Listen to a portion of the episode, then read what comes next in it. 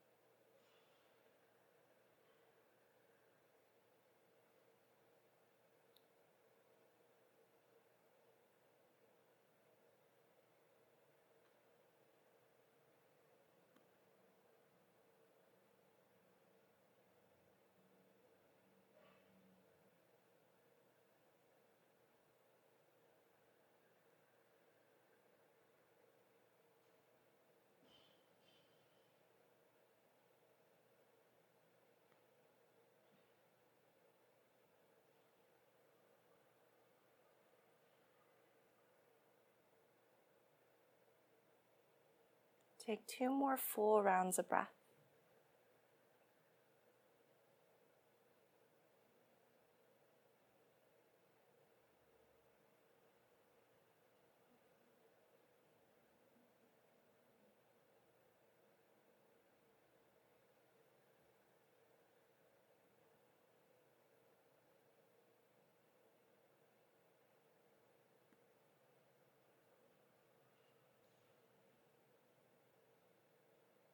When you finish your full rounds of breath, just come back to a normal breathing pattern in and out of the nose.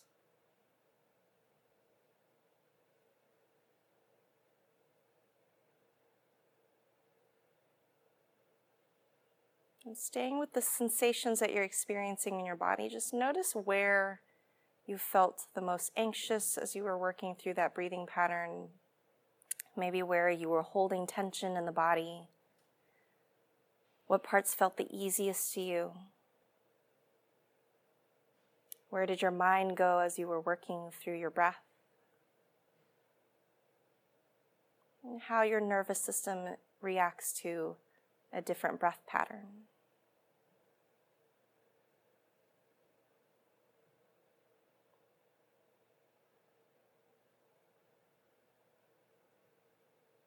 And then let's flutter the eyes open.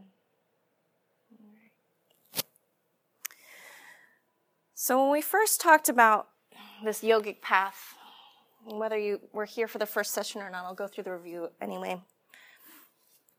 So, our first couple limbs our yamas, our niyamas, these are actions, right, that we take either in how we behave toward other people or how we um, change behaviors in our own lives and how we treat ourselves. And then our asana, we are very familiar with asana. That's what all of our physical practice is about. And our pranayama is our breath work, right? So those four first limbs, those kind of work as tapas, right? The, the work that we do, our passion for our practice and bringing that into action. So that's just starting to work kind of from the surface level. And then as we start to go inward, we talked about pratyahara, which is sensory withdrawal, starting to take any distractions out of your way, um, giving you a place where light isn't bothering you, sound, your space is clear. We've practiced some saucha, some cleanliness, and then we start to get into dharana, right, our concentration. So these next two limbs, pratyahara and dharana, those can be kind of bucketed under svadhyaya, which is self-study, right? So we went kind of from the outside surface, here's how we treat other people, how we treat ourselves, starting to go inward to what we're feeling in our bodies and in our breath. And now we're starting to go mentally more inward, spiritually more inward. So when we get to these last two, dhyana, our meditation, where concentration is so focused and it's sustained that it should become more effortless, right? And there's a lot of practice that we have to do so that our concentration doesn't keep getting pulled away.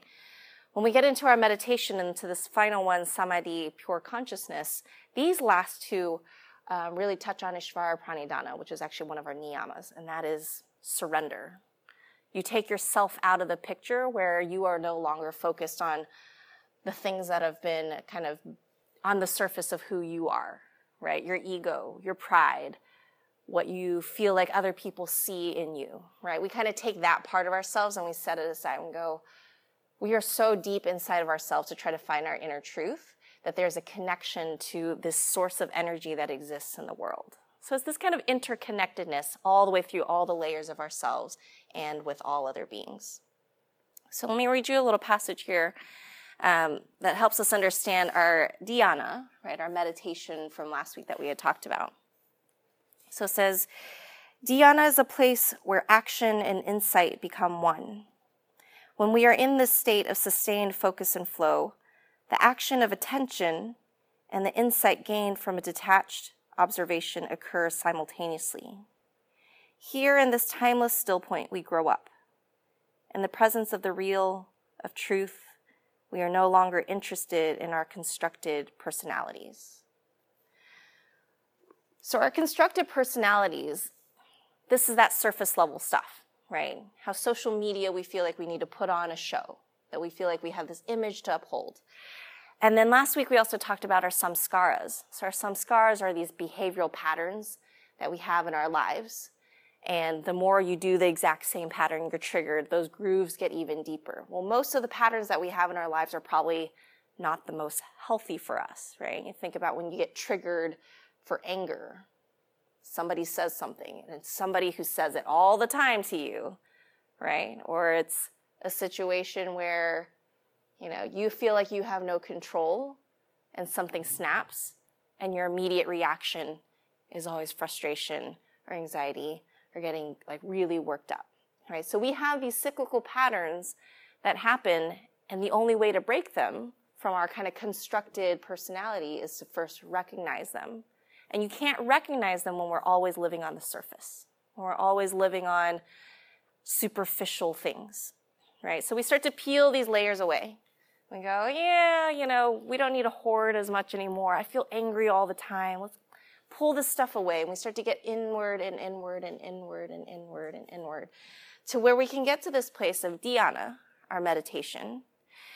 And when we get to our state of meditation, we start to connect into that source of flow, right? Where we are connected to another energy. And I'll give you a couple more definitions as we move along our way. Um, but I want to touch on one more thing that we had discussed last week also samyama. So, samyama is this kind of flow between these last three limbs from our dharana concentration, dhyana meditation, to the samadhi, this kind of pure consciousness. And so you can kind of think of these three grouped together as this kind of journey and it's not always linear. It's not like, oh, I'm concentrating now. Ooh, I feel like I've moved into meditation. I'm going to stay there and now I'm in samadhi. It's kind of fluid. It's a little gray in between. You might feel moments of meditation and something pulls you away and go, okay, I need to refocus and get concentrated again.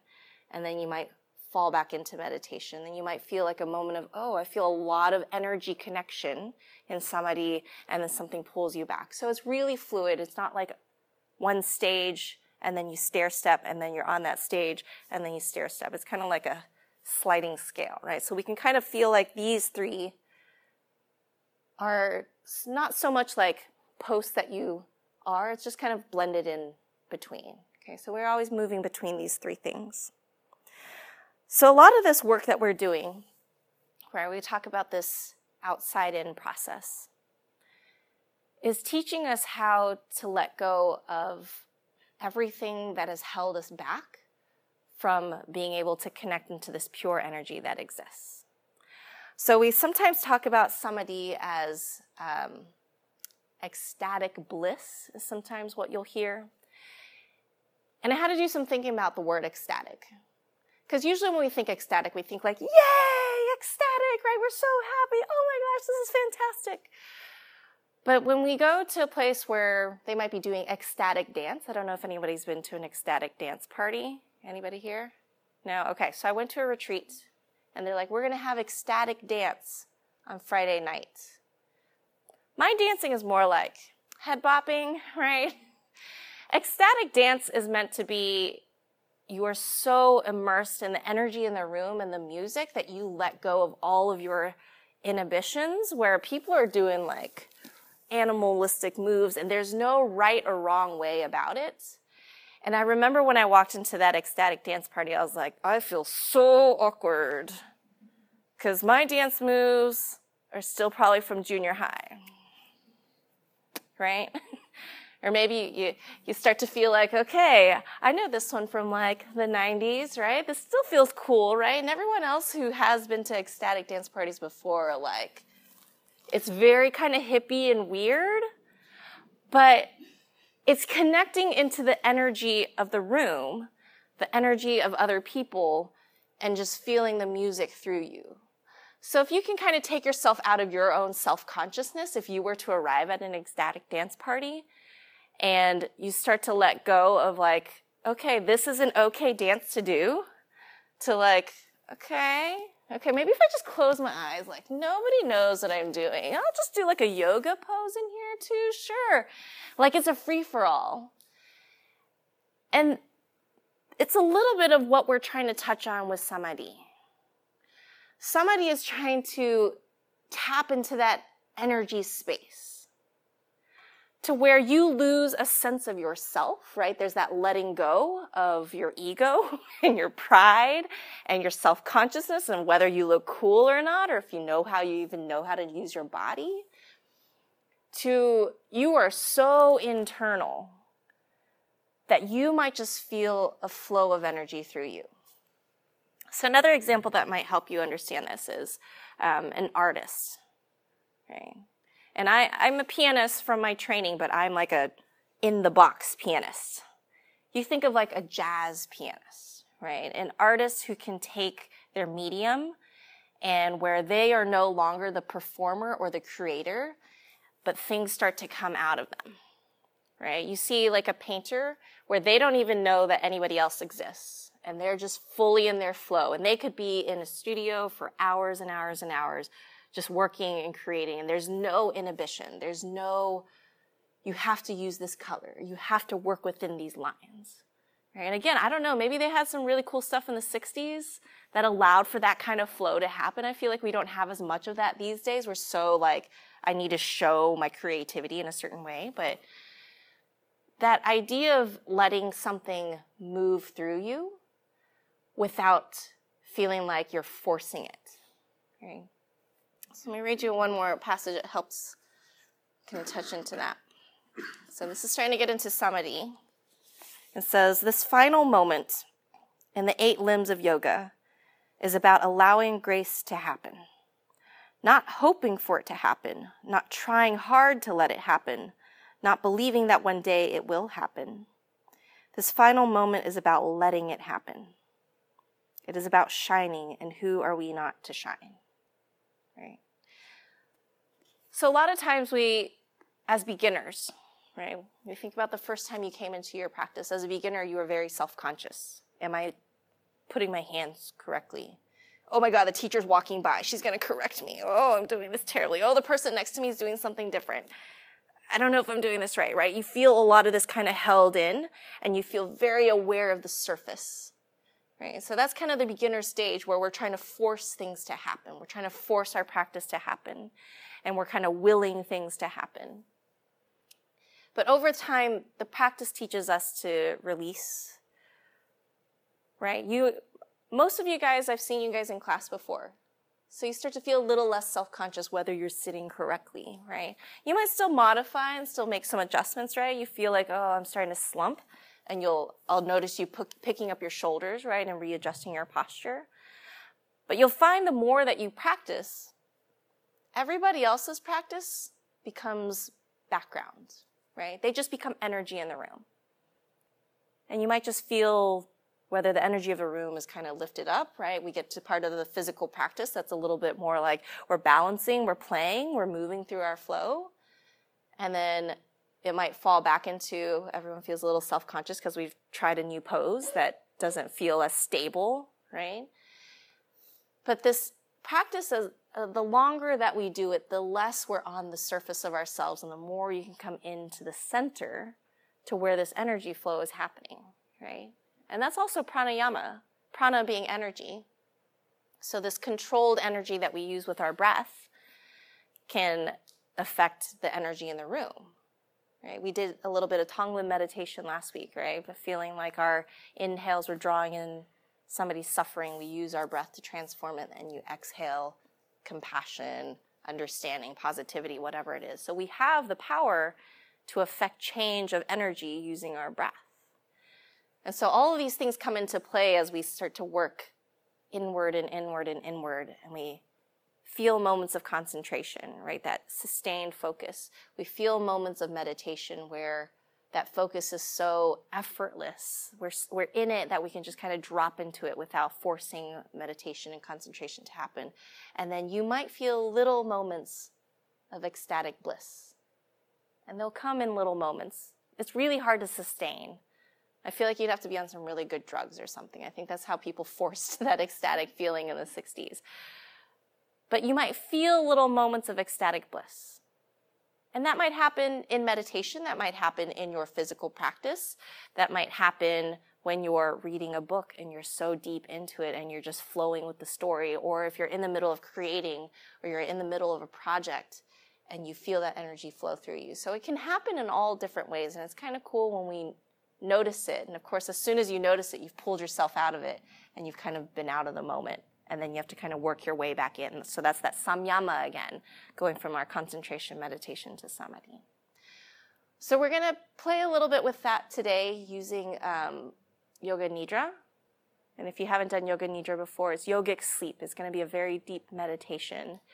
Um, and we'll kind of feel the layers of yourself letting go and hopefully getting into that kind of deep sleep state where everything is just fully connected. Uh, but before we do that, we'll move our bodies. Does anybody have questions from the last few weeks? I know there's so many different terms, so many different kind of groupings of concepts. And that's okay if you don't have questions now. They might pop up once we start moving our bodies a little. Okay. Let's set up for child's pose. Go ahead and clear your mat. Set up for child's pose. You can use a blanket underneath. Today's flow will be really easy. It's mostly just to prepare our bodies for um, a nice relaxed yoga nidra. But take up space here. If your knees are wide, take them really wide. Let your belly hang between. If you want to keep your knees together and round into the spine, really allow your body to round and reach the hands back toward the feet. Feel your head into the floor. Notice where in your body you're still feeling a little tight, like you're still resisting, and add a little bit of movement there. So it might be a little rocking of the head side to side, it might be a little shift through the hips.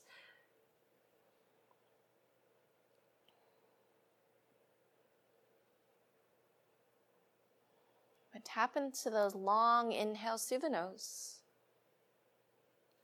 long exhales out the nose.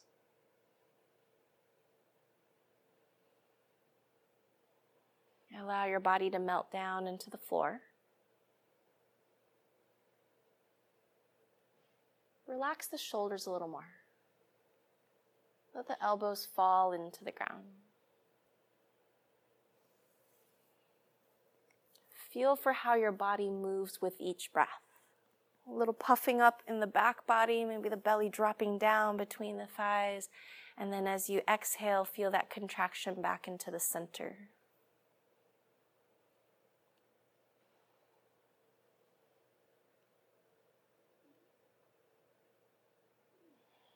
If you tend to hold your tension in your jaw, maybe open and close the mouth a few times. Maybe move the jaw side to side.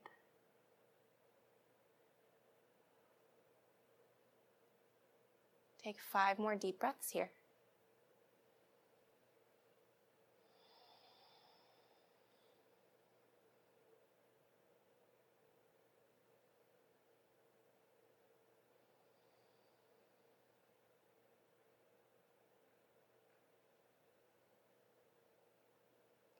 Take your child's pose for a twist. If you have your arms reaching back, go ahead and reach them forward.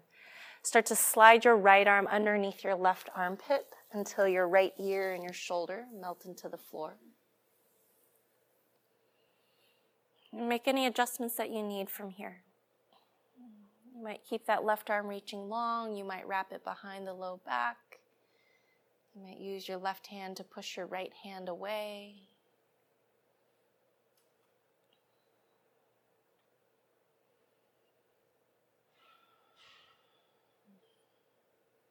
Notice the physical sensations in the back body, around the shoulders, as the twist moves through the upper back.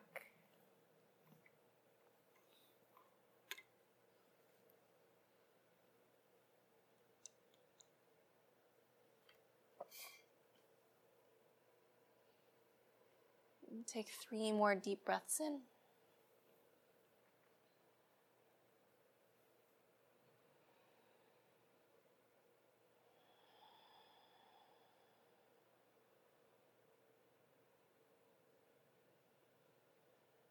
When you're ready, we'll release the right arm out from underneath. Go ahead and switch sides. Slide your left arm through, find your twist in the upper back, settle back into the floor. Any other options that you want to take with that right arm, feel free to take them here.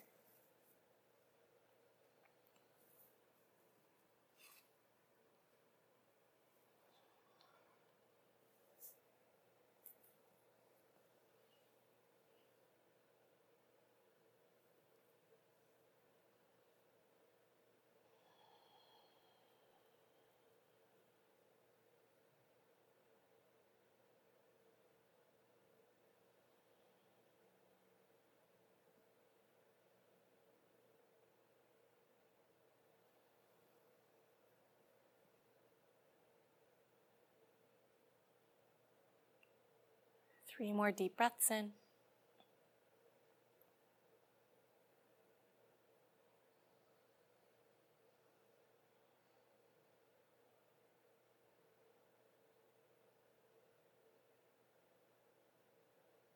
And then slide your left arm out from underneath.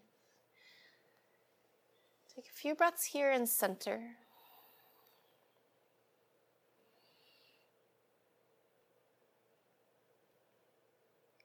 How does your side body feel? Either side. Whichever side feels tighter, take a lateral stretch to open that side. So if your right side is feeling tighter, you're going to move your hands to the left. If your left side is feeling tighter, move your hands to the right.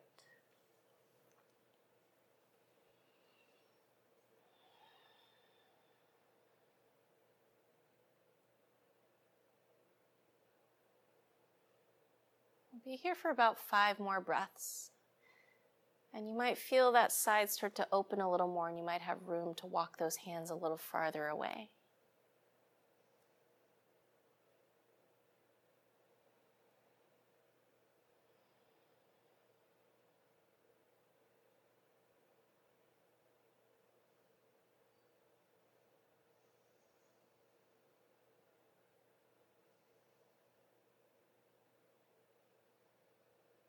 And then we'll bring the hands back through center and let's go to the other side.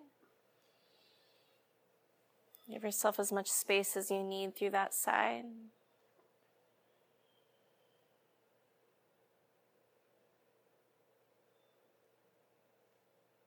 We'll take about five more breaths here.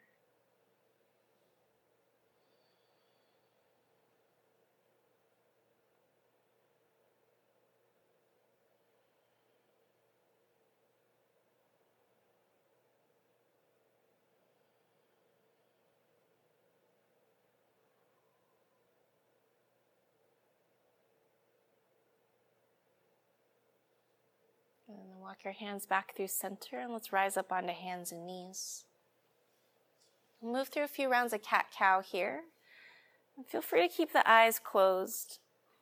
And feel free to add any extra movement that your body needs. And start to wake up the spine. See if you can feel for a little bit of space between each of your vertebrae.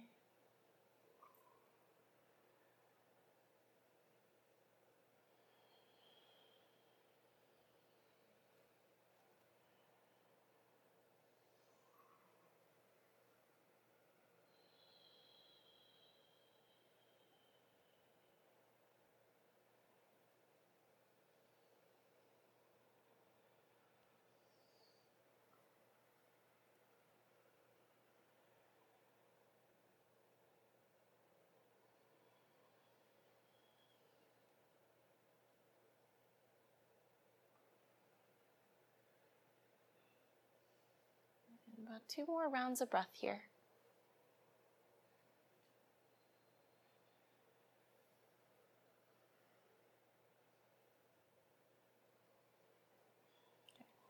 We'll come back to a neutral spine. You're going to step your right foot back behind you and then spin the heel down. Swivel your left foot so that it sticks out to the left side of your mat. Good. Keep your left hand planted on the floor you're going to open your right arm up to the sky. You might keep your right arm reaching up, or if you need more of a side stretch, you might take your right arm forward over your right ear. Put a little bit of weight in the outer edge of your right foot. We'll take two more breaths in. One more inhale. And bring your right hand back down. Bring your left foot back in. And then bring your right foot back in. Okay, go to the other side. Step your left foot behind you, spin the heel down. Swivel your right foot off to the right side of your mat. When you're ready, left arm peels open. Or if you want to take that side stretch.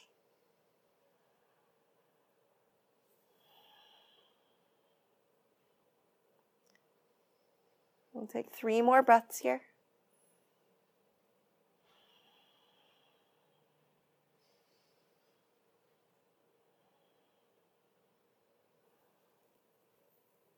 And then we'll release your left hand back in. Turn your right foot back in. Bring your left knee in. Okay. Take downward facing dog. Lift the hips. Send it all the way back. Movement in the backs of the legs.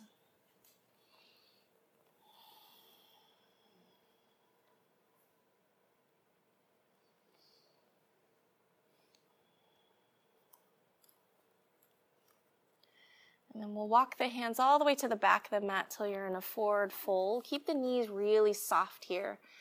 You can grab opposite elbows, ragdoll, sway side to side if you need a little bit more of a neck stretch, maybe lacing fingers behind the head instead, and allowing the weight of the arms to lengthen the neck.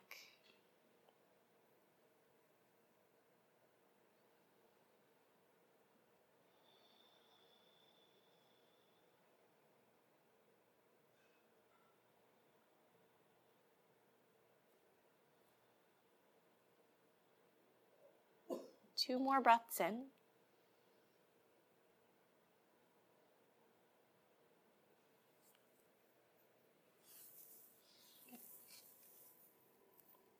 And we'll release your hands back down.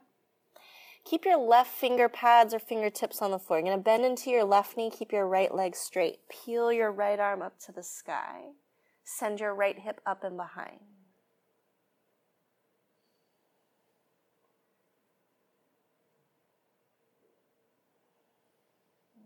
One more breath on this side. And then release your right hand down. You'll bend your left knee, straighten out your left leg, open left arm up.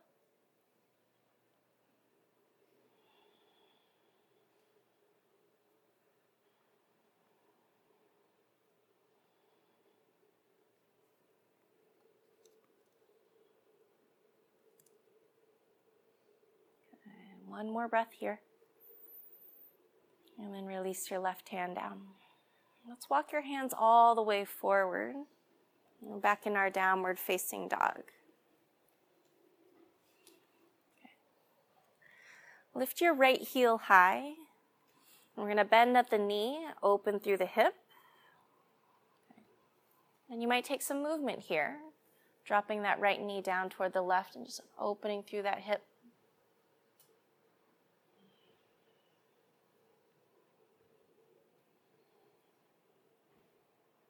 Make sure you take circles in either direction if you are taking them today. Let's find a three legged dog. Re extend your right leg high. Take an inhale here. let's step this right foot to the outside of your right hand. Okay. Set your back knee down. If you want the pillow, sorry, the blanket underneath, your, you know, feel free to add a little cushion maybe keeping some blocks toward the front. We're going to lower down either onto forearms on a block or maybe forearms all the way to the floor. Or you can use that block underneath your head as a little headrest. You can put that block on any height that makes sense for you.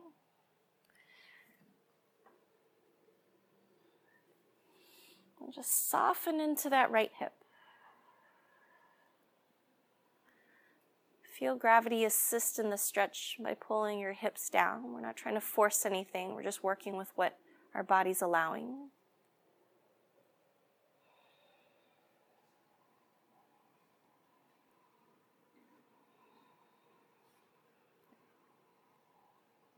Two more breaths here.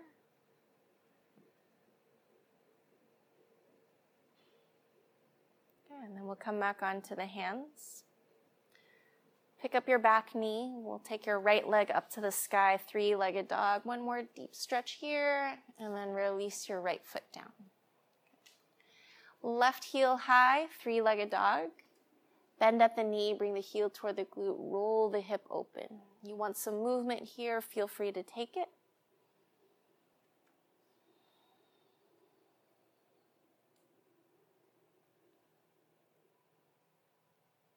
Make sure you go in either direction.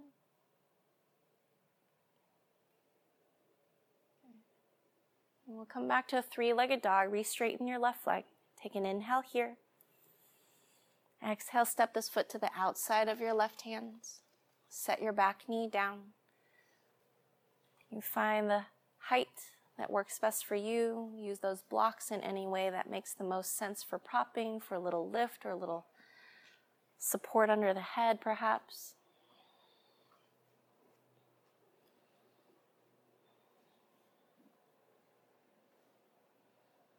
And these stretches don't have to be static. If you find that a little bit of movement feels better to allow you to access your hips and get into those spaces, feel free to take some movement.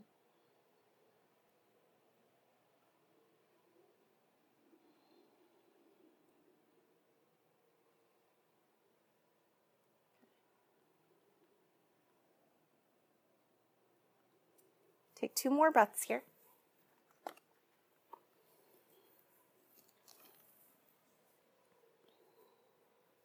And then we'll come back onto the hands. You'll pick up your back knee. Send your left leg high one more time. And then release your left foot down. Go ahead and come down to the knees. Let's find your blanket. We're going to open it out. If you're really tall and long, you might need a bigger opening. Let's do it long ways on your mat where we're all facing the mirror. And take your bolster with you and keep it in front. We're going to come into frog pose. So you'll start from a hands and knees position, knees on this blanket, and then you're going to walk your knees out and walk your knees out. Take your feet out at the same time, and you're going to stop wherever your body goes. Yeah, no more. And you might use your bolster here. You might use a block under the bolster if you want a little bit of height. And we're basically just going to. So your knees are going straight out from the hips.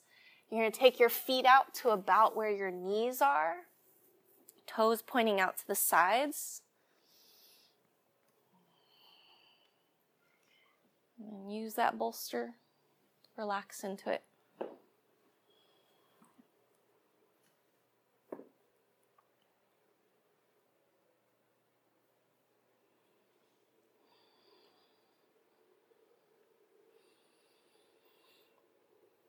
This is one of those poses that takes a little bit of time to settle in.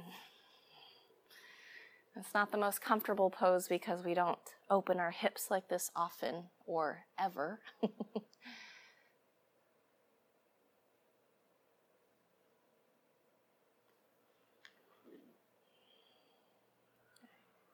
Breathe deeply here.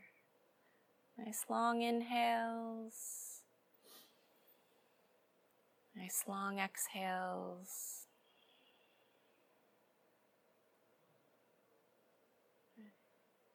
About five more slow breaths in.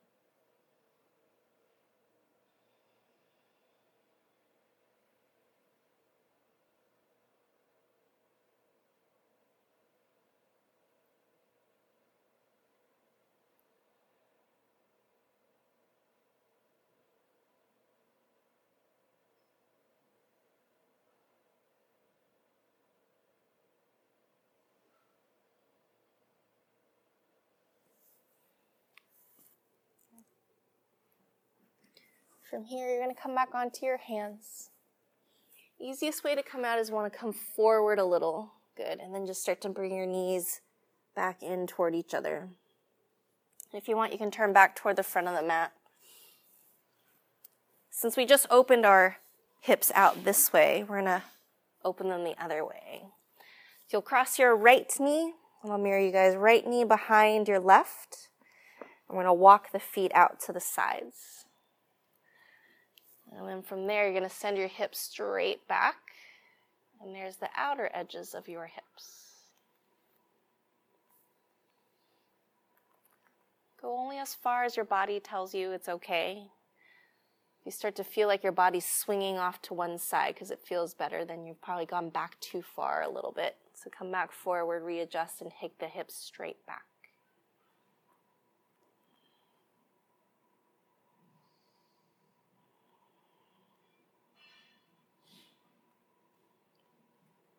Two more breaths here. And then rock back forward. Uncross the legs. You're going to take that right leg behind, foot on the ground, just kind of wobble the heel side to side, get some movement through that hip. And then we'll set up on the other side. You'll take your left knee behind the right, walk your feet out. Press the weight of your hips straight back.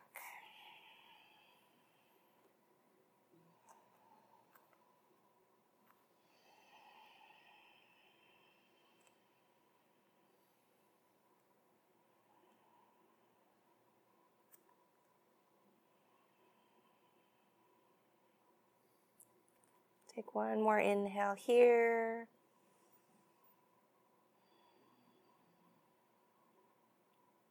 And then we'll come back forward, uncross the legs. Step your left foot behind you, wobble the heels side to side. Move through that hip. Let's find a comfortable cross legged seat of your choice.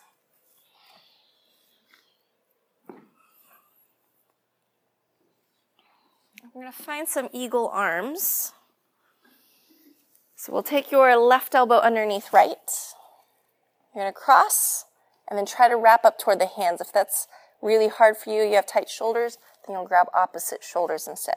We're going to lift those elbows off your chest, bring them to about shoulder height, and then relax your shoulders back down. Breathe into the back body. So you almost feel like your shoulder blades are pulling apart a little as your breath expands into the back of the ribs.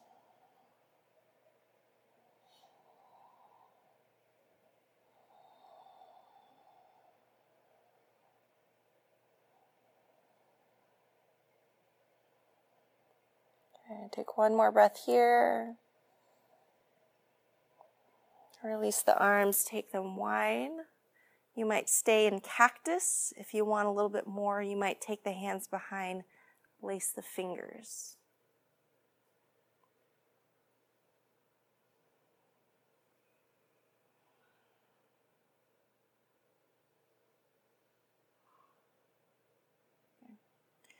And then we'll get our eagle on the other side, right elbow under left. Wrap up toward the hands. Get those elbows off your chest, lift them up to about shoulder height, relax your shoulder blades down.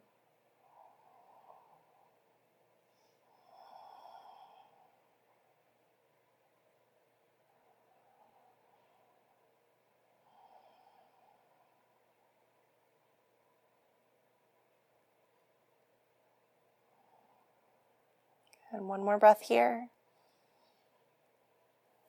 And then release. And again, either cactus or if you want to take them behind, place your fingers opposite thumb on top.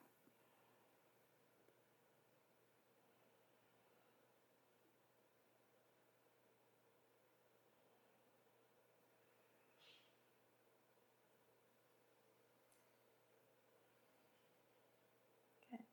Relax the arms. We're going to take a seated twist over to your right. So you're going to take your left hand across to your knee.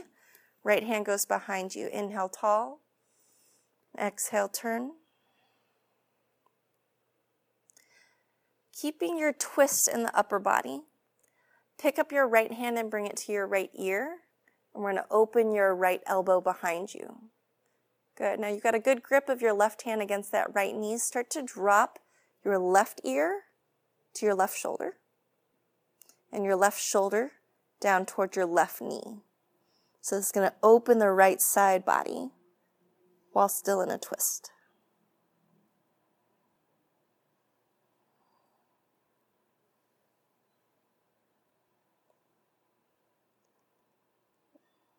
One more breath in.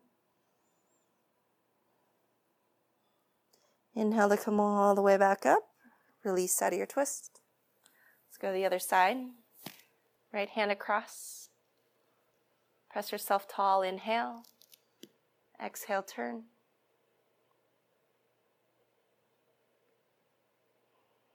Okay, stay with the twist in the upper body. Pick up your left hand to the ear. Open your left elbow behind you. Start to drop your right ear to your right shoulder. Right shoulder down towards your right knee.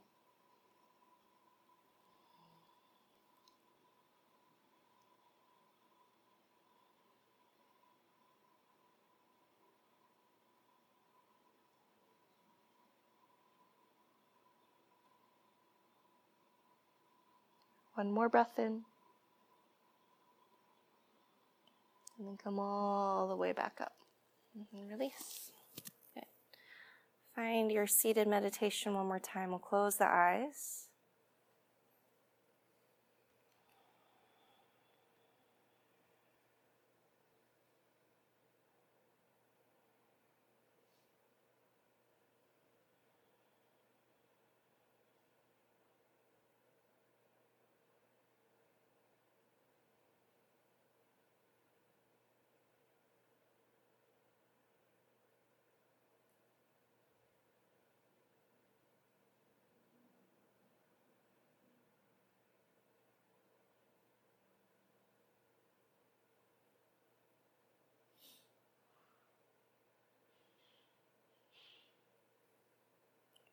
We'll flutter the eyes open. Okay. So, just a few more little passages to share with you guys to help you better understand samadhi, and then I'll tell you a story. Right. So, we've got, I love this passage here. It says, Yoga teaches us how to enjoy life, how to work, and how to rest. Most of the forces in our lives telling us how to work and how to play have a vested interest in the outcome. The airlines want us to fly, the travel agents want us to travel, our bosses want us to work for less than they are paid. Yoga is indifferent. It's like a tree in the middle of a vast forest. It just is, and it is nothing. The information we encounter in yoga is our own. Yoga does not enhance us or diminish us, it simply reflects us back to ourselves as we are. One of the truths we discover in the mirror of yoga is that we are often unhappy and that most of the time there is something we can do about it. Right? I think we sometimes make yoga into this bigger thing than it's meant to be. Right? Yoga Journal wants us to do more yoga because then they can sell more magazines and the studios can sell you on this bigger image of what yoga can be. But yoga is exactly what we need it to be, which most of the time is just processing our lives, of learning how to not be stuck in the concepts of what the world wants us to be and instead finding the truth of ourselves. Right? And sometimes that mirror of yoga is harsh, right? Sometimes we realize in the middle of our practice, in the middle of practicing yoga outside of our mats, even, is there really ugly parts of our lives. And um, I talk about this all the time that my yoga is what keeps me from wanting to kill my kids because I understand that I have samskaras being triggered by a tantrum by a child who doesn't understand how to be an adult yet. And I'm like, why don't you understand this? And I recognize that about myself. And my yoga is a perfect reflection of those ugly parts that I want to change and that I want to fix and that I want to let go of. Um, and it's not always just the ugly parts. Sometimes yoga shows us the most beautiful parts of ourselves that we have resilience and that we have strength in places that we didn't realize about ourselves. Right? That you can make it through a difficult practice and not melt down or have a tantrum of your own. That happens sometimes. Sometimes you also have a practice where you are falling out of every balance and you want to throw a brick at the teacher, right? So all of those things come up during our yoga practice because our practice is showing us exactly who we are in that moment. The good and the bad and the ugly. So the story I want to share with you guys is my birth story of my child. And they're pretty similar for both kids. But I'll tell you for my first kiddo, because that was my very first experience. And I'll, and this, my yoga was so much part of my life by that point. I'd been practicing for about four years at that point. And I never really understood more of this kind of esoteric, right, the more spiritual parts of the practice. I had been kind of doing like the physical practice. I was using my ujjayi breath while I was in labor. I had my drishti point. It was like a little plug on the back wall of the hospital bed. And I'm trying to like breathe in and out to that one point. And so I was crazy and I didn't do an epidural. And I know most, most people who go to the hospital, they're like, you didn't get an epidural. It's like, I don't know. I'm crazy. I don't know. I just felt I don't want needles. And I remember clearly a point where I was so deep inside of myself and that you're just feeling these waves of pain. And they're not like pain like I'm hurt. Like it's a different pain from when you cut yourself or you get, you know, you bump something into something, you're going to bruise. It's like a, my body is working kind of pain. And there must have been, I don't know, 10 people in the room when things were getting really serious. We were getting right to the end. I lost count of who was in the room. I don't have pants on, right? I'm not just like open. I didn't even care anymore. I was just in my breath and trying to work one contraction at a time. And that was when I realized my breath had gotten me to the point of meditation. I was beyond concentration. I was in meditation. That breath was coming effortlessly. And I remember the nurse afterwards, she's like, I knew you could do this without an epidural because of your breath. And my breath was so regulated at that point, just staying with it, that by the time I was pushing that baby out, it was that ecstatic bliss. That was samadhi for me. I was so connected and so ingrained in whatever was happening. I couldn't tell you the details of it. I couldn't tell you how many people were in the room, but I could tell you that um, I was kind of having an out of body, right? Pride, ego, all of that surface stuff didn't matter. The yoga, letting it happen, that was happening. I had to get out of the way, right? They, when they talk about in birthing classes that you can't just like bear down and force things, like let gravity do more of the work, right? And then your body is kicking in, it's doing its own thing. It's like, how do you grow a baby? I don't know. My body did it. I didn't have to do anything about it. I didn't have to put the effort of putting the cells together. You know, once the process starts, it's on a train, it's moving. So there are moments of that. And then I'll tell you the other end of the story. So that was my birth story that I got to be a witness to. And then a death story. So my father died. We're coming up on four years this year. And uh, he was freshly 67. It was like a few days after his birthday. We got a call from my sister that um, dad collapsed. We're going to the ER. We don't know what's going on. So we all who are living in Austin, we next morning, we all raced up to Dallas. And people don't often talk about death stories because I think there's a lot of fear of what, what the end of our lives. But I think it's an interesting parallel to a birth story because there's a similar energy. We were in the ICU and we had all made the decision. He had been, there was no coming back from it. He was vegetative state basically. He was living on life support. So the machines were doing all the work for him, and we had decided as a family, let's let him go. Let's let his suffering go. I don't want him to be stuck to these machines. This isn't the way he wanted to live.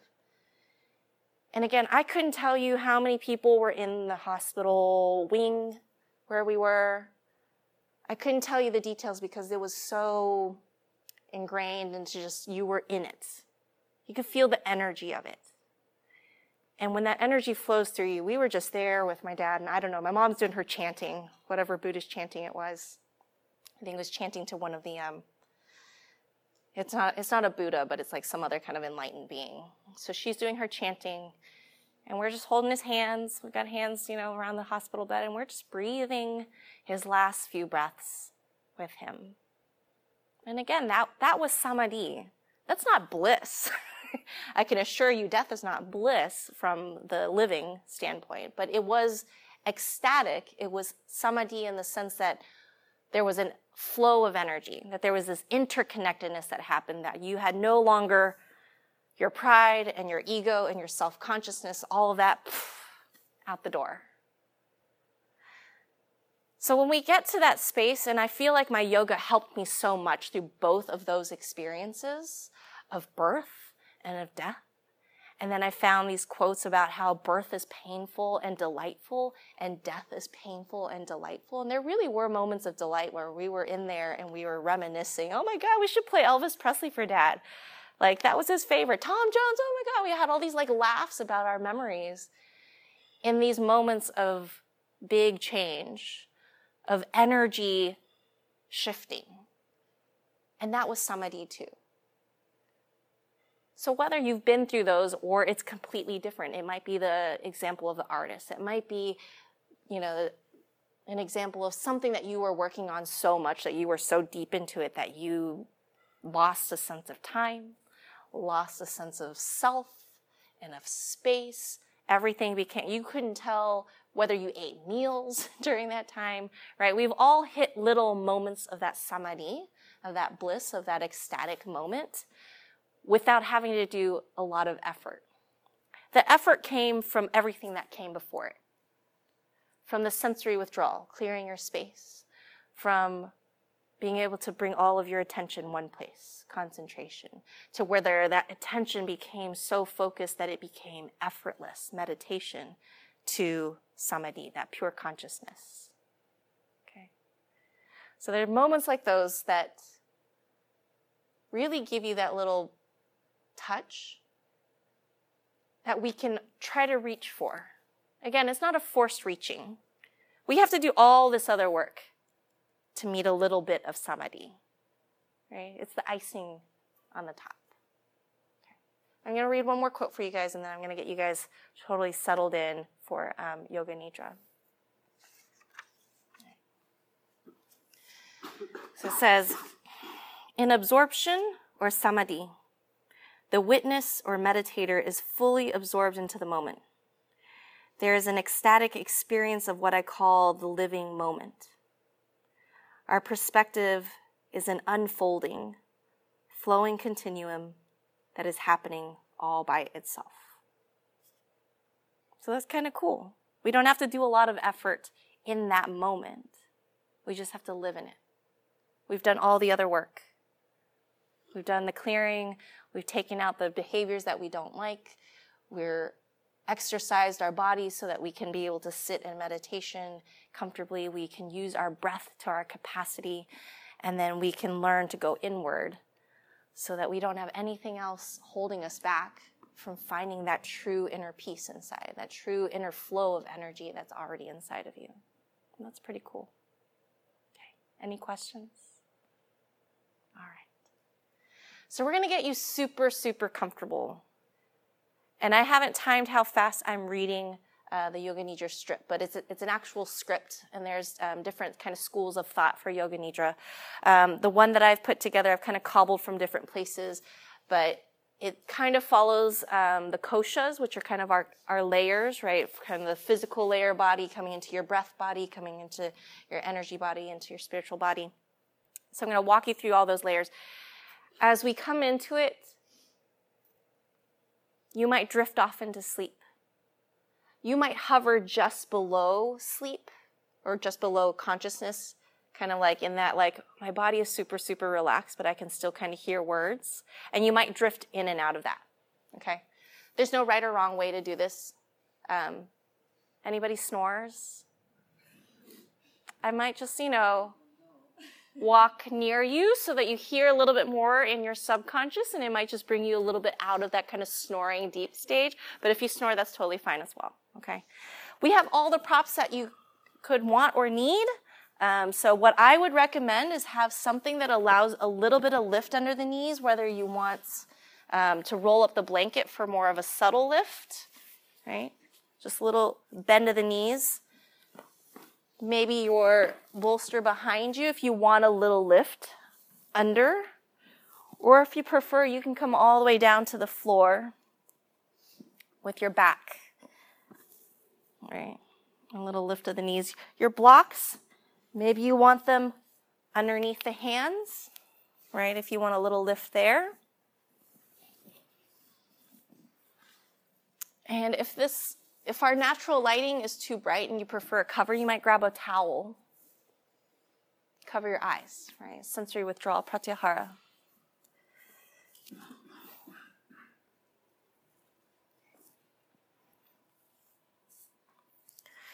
Now, while I am recording um, the session for my podcast, I won't be able to put the Yoga Nidra part up because this is somebody else has written these words and I don't feel right stealing. So copyright issues, all that. Um, but if you want to get on my email list later, I can point you to some, there's some really great just kind of YouTube recordings and other recordings of Yoga Nidra that are out there.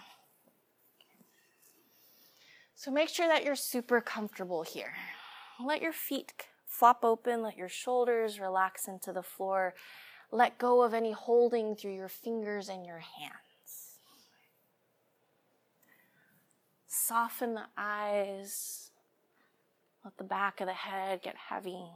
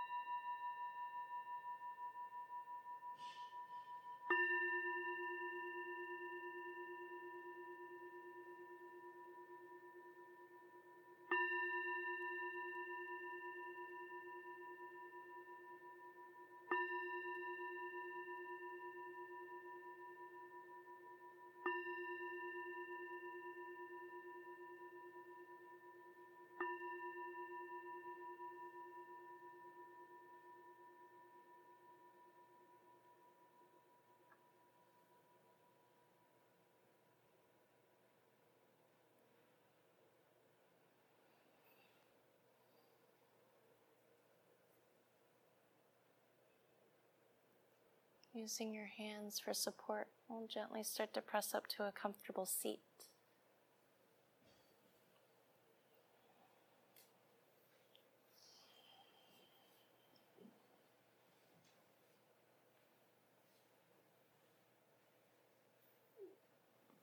Bring your palms together at heart center. And let's seal our practice today with a single Om. First, take a full breath in, sigh it out. Inhale to chant.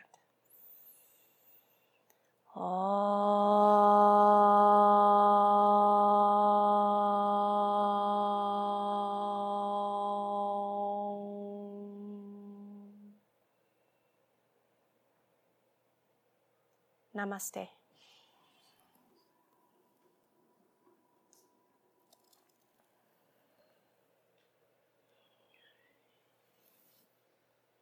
How does everybody feel? Relaxed? Anybody fall asleep? Little bits of time, drifting in and out? Yeah. So the yoga nidra that we did was only about 17 minutes.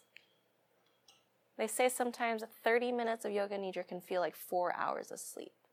So if you need a power nap during the day, um, you can just YouTube yoga nidra and you can find quite a few examples of those. I use that for uh, my kids when they're not wanting to lie down, or if I'm having a hard time, you're having one of those nights where your like mind is racing and you have no way to calm your own brain down. Put a little bit of yoga nidra on. And by the time they get to that right arm, I'm like, so anyway. Thanks for listening to Finding Drishti podcasts. If you'd like to learn more about me or my teaching schedule in Austin, Texas, please visit findingdrishti.com.